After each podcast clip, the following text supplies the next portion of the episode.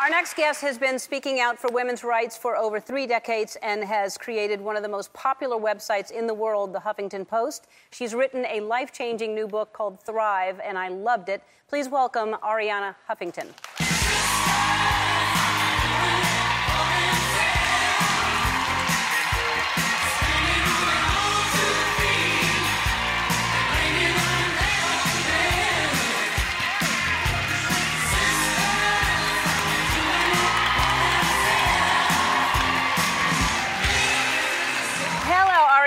Well, first of all, you're just an amazing woman. Everything you've accomplished, everything you've done so far. And then I read this book, and I just think you have so many important things that I urge people to re- read this book. I've given it to everyone I know. I Thank love you. this book. Tell everyone uh, what the book is basically about.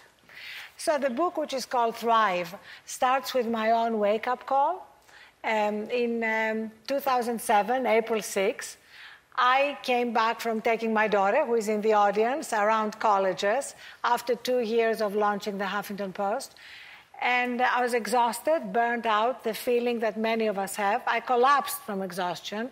On the way down, hit my head on my desk, broke my cheekbone, got four stitches on my right eye.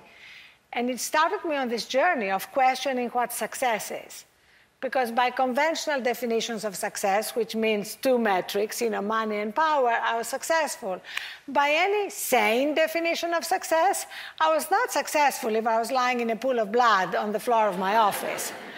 So that was really the beginning. And now I came up with this idea of that we need a third metric of success that includes our health and well being, first of all, because if we sacrifice that, what do we have?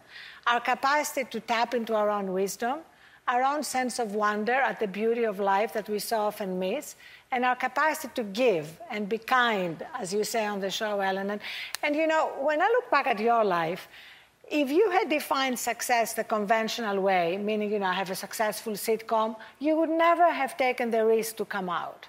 Because your life would have been defined as I'm successful, I have this sitcom, I can't risk anything because that's who I am. So, really, what I'm asking people to do is to realize that whatever our job in the world, whatever our dreams, we are bigger than that. And if we can find that, who we really are, and live from that place, uh, life is uh, truly amazing, no matter what the challenges and the obstacles. Yeah, I, I yes.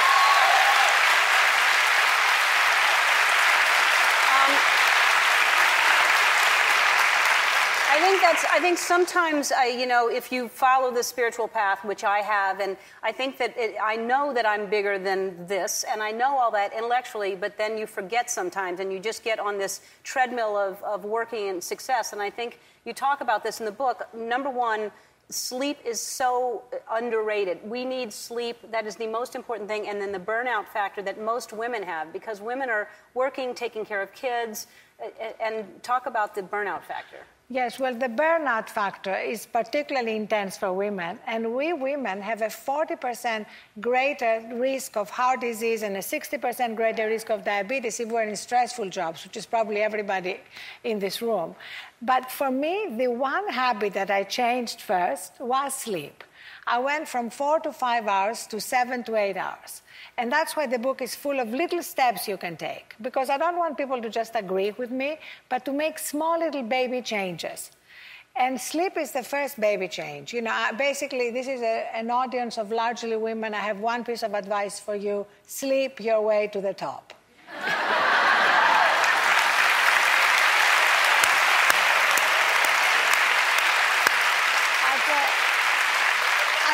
Huffington Post, you know, in our newsroom, I installed two nap rooms.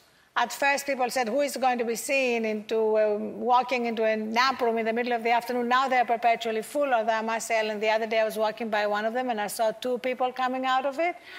But I thought, you know, whatever it takes to recharge you. That's right. I, we ran into each other the other day uh, somewhere, and I, and I was in the middle of reading it. And what really resonated with me is this thing you called time famine. And because I feel like I never have enough time, I am always trying to fit so much into my day, and I have, and I take on, and I think everyone can relate to that time famine. Yes, I had this amazing mother to whom the book is dedicated, and she constantly would say to me, "Don't miss the moment."